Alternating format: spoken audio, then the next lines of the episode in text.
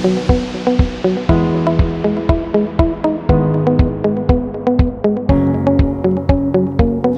to another episode of Teaching and Learning Champions. I'm Matt Evans, Director of Instructional Technology and Digital Resources in the Teaching and Learning Excellence Division at ACC. Today I'm joined by Gretchen Riehl, Associate Vice President for Workforce Education, and Daniel Chupe-Ohanlon, Institutional Effectiveness Analyst with the Office of Institutional Effectiveness and Accountability. Today we're talking about the impact that Guided Pathways has on ensuring students are ready for the workforce. Gretchen and Daniel, thank you for joining me. My pleasure. Glad to be here. Pleasure. I look forward. Great. Let's get started. Uh, Daniel, what is the market labor data telling us in terms of what our students need to be competitive when entering the job market? Thank you for talking to me, Matt. The labor market is showing various elements that our students need, specifically the need that our students should have, and there's really two that stand out to me. The first is the need for marketable skills, the ability to both describe and understand and implement those skills, to talk about what those skills are. Marketable skills are more than just the soft skills, the hard skills, they're the blend of everything. What we're finding in the business market and in the business literature and labor market information is that that's what they're driving for skill based, skill driven outcomes. The second piece is a little more intuitive to us being here at the college. It's that thirst of knowledge, that is inquisitiveness, or you might know it as lifelong learning. The next generation of students, the next generation of the workforce, is trending to show that employees, our students, will need to keep up with a fast paced, changing dynamic, and immersive set of knowledge. On average, students in the next generation will have three to nine occupations. That's a lot of growing and changing, so that lifelong learning to always come back, that's a need. Great. Gretchen, uh, in thinking about that, how do the workforce departments at ACC use this data and this information to shape the way that instruction is delivered to the students? Well, we use it in a number of ways. Um, one of the main uses is to identify new programs that we want to start or programs that need to be expanded, certificates we might add to existing programs, or programs that we want to sunset that are no longer viable because the workforce has changed, the, the environment has changed. Uh, we also want to assure that the programs are teaching the correct skills, as Daniel mentioned, and assist with helping students know, you know, how their skills fit into the workplace. What are the kinds of companies that are hiring? What are they looking for? How do they go about structuring their job search? How do they go about, um, what can they learn from their internships? Those kind of things. We also use advisory committees for all of our workforce programs that are made out of hi- primarily hiring managers at uh, businesses with that focus and so we share this information with them too and, and have conversations with them to make sure we're, de- we're delivering students with the right kinds of skills. Great. Uh, Daniel, you have a lot of relationships with business partners around the city. Do you have any anecdotal uh, information or data from them on how Guided Pathways is currently helping or can help students be more workforce ready? Well, at, at this point, the data from the labor market on the effects of guided pathways is limited. But what I do understand and I do know firsthand is that the pathways, if you put that in quote, the pathways conversation has spurred that much deeper and a more robust conversation um, with our partners, leading back to the advisory councils. The conversations are they're getting in deeper to the data and understanding what is that dynamic move and the dynamic set of skills and occupations. What's changing? In some fields, it's moving faster than lightning, and so that conversation and those relationships are much deeper and much stronger and happening much more regularly and frequently. That's the biggest effect that I'm seeing right now. Okay. Gretchen, with a large contingency of our college's adjunct faculty also working in the industries, what type of feedback have you received from those faculty about how Guided Pathways impacts not only the courses they're teaching, but also how it relates to their workforce readiness?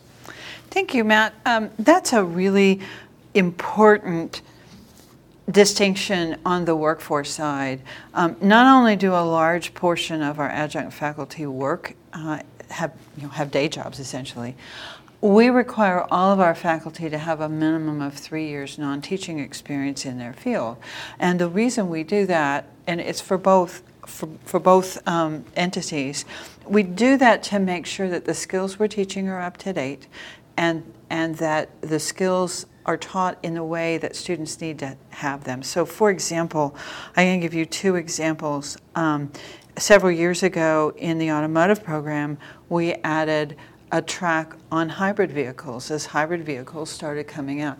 Having a close connection to the workforce keeps our pulse on those kinds of things. Similarly, in our surgical tech program, we several years ago bought some surgical uh, laparoscopic uh, simulators because almost all surgery now, probably 80% of surgery now, is done laparoscopically. So the students need to know how to manipulate those instruments and equipment which are different than the instruments and equipment for an open operation. So um, those are just two examples, but we, we are constantly tweaking the curriculum to make sure we stay up with technolo- technological advances and our uh, having adjuncts who work currently in the field, they can come back and say, you know, we just got this new piece of equipment or we just got that new piece of equipment. Uh, another example from automotive, everything's uh, computer diagnostics now. That wasn't the case even probably 15 years ago.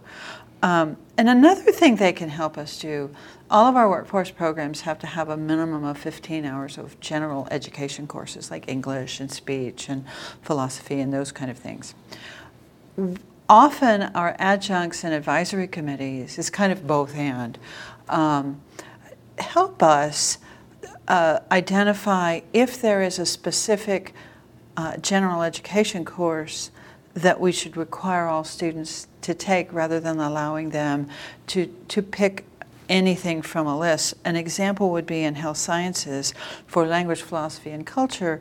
We pretty much ask them to take the ethics class because that they all need a strong understanding of ethics, and so they can fulfill that area of the core and fulfill some requirements from our, our business partners, our, our hiring employees, so hiring employers. So that's how we, uh, that's one way, two, two ways that we use that um, knowledge. But it's very important to us. Do you find that um, having that requirement of the adjuncts have a set amount of experience outside of education, um, as well as um, continuously looking at what new technologies are out there? You had mentioned the the um, um, you know, the the medical equipment and things like that. Do you think that it gives our students um, a leg up when it comes to entering the workforce because they have the experience around these types of new and up and coming technologies that others that other students at other institutions may not have? I like to think so. so, um, it, and it's not just adjuncts that have to have three years of non-teaching experience. It's all faculty and workforce programs have to have three years of non-teaching work experience. Um, but yes, I think um, when you compare our students to, say, four-year um, graduates of, in the similar programs, they they do have more practical knowledge. They may not have as deep theoretical knowledge, but they do have the the practical knowledge and often can hit the round the ground running much quicker than than other than other folks or folks who haven't been through our programs. For example, in automotive, where you can hire people off the street, but they don't have the detailed knowledge and they take a lot more training. Sure. Great. Daniel, what services uh, does the Office of Institutional Effectiveness and Accountability offer to faculty to help them consider workforce data when either designing or redesigning their courses? Well, I'll start with wow, that's a loaded question, and I'll try to contain the expectations with my answer. Uh, it's important, important first to know that labor market information is not just the world of, of the word workforce. Labor market information is much broader and it supports all efforts in both the traditional workforce, if you call that, but also the data that I supply does support work and discussions and changes in the transfer program. So it's both. Labor market is all encompassing, all everything, and that's sort of the word I use is labor market or LMI, labor market information, versus using the acronym workforce, which then some people become concept that it's just the workforce. It doesn't include transfer. It is much more. So currently, I do offer, and what OIA does offer, is we, we help with delivery of small sets of data and analysis as needed because it's something new that the college is doing. I've been doing labor work and labor market research for probably four or five years, but we're just beginning to embed it into new processes and start those conversations. So it's the short term, they need something. Um, there was a response that was needed for the current Bachelor of Arts program, and I was able to turn around some information fairly quick that was met a need. Future demand, though, the future demand is really interesting. I'm working with uh, both the instructional AVPs, the v, uh, various VPs, instructional development and TLED unit to develop reports yet to be determined that will be meaningful, informative, and that support data-driven decisions. The goal of this in the near future is to bring together a small task force of faculty, both on the workforce and the transfer side, to help me create those reports. I have tons of data. I don't need to drown them in it. I want to make what's actionable, what's useful for them. So that's I'm going to ask the faculty to bring in their expertise and work with me. It's that partnership, partnership from the General Assembly between OIA and faculty that make the change to be meaningful, purposeful, regular, and directed communications. I can supply subject, the subject matter expertise on LMI, and the faculty, they're going to bring that nexus and the, communi- the connection to instruction and academics. That's not where I am. I am in the labor side and the economics.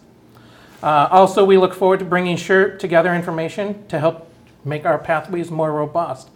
Uh, sometimes think of people think of pathways as just undergrad or just the credit side, but working with this data, we can supply and strengthen the programs and the initiatives the provost has already put in place, such as aligning our adult ed into, through, and beyond continuing ed into the bachelor's, into our transfer programs. What does that mean? I also look at that to the next phase all the way through into employment. What does that look like? Those are strong pathways that labor market information can support.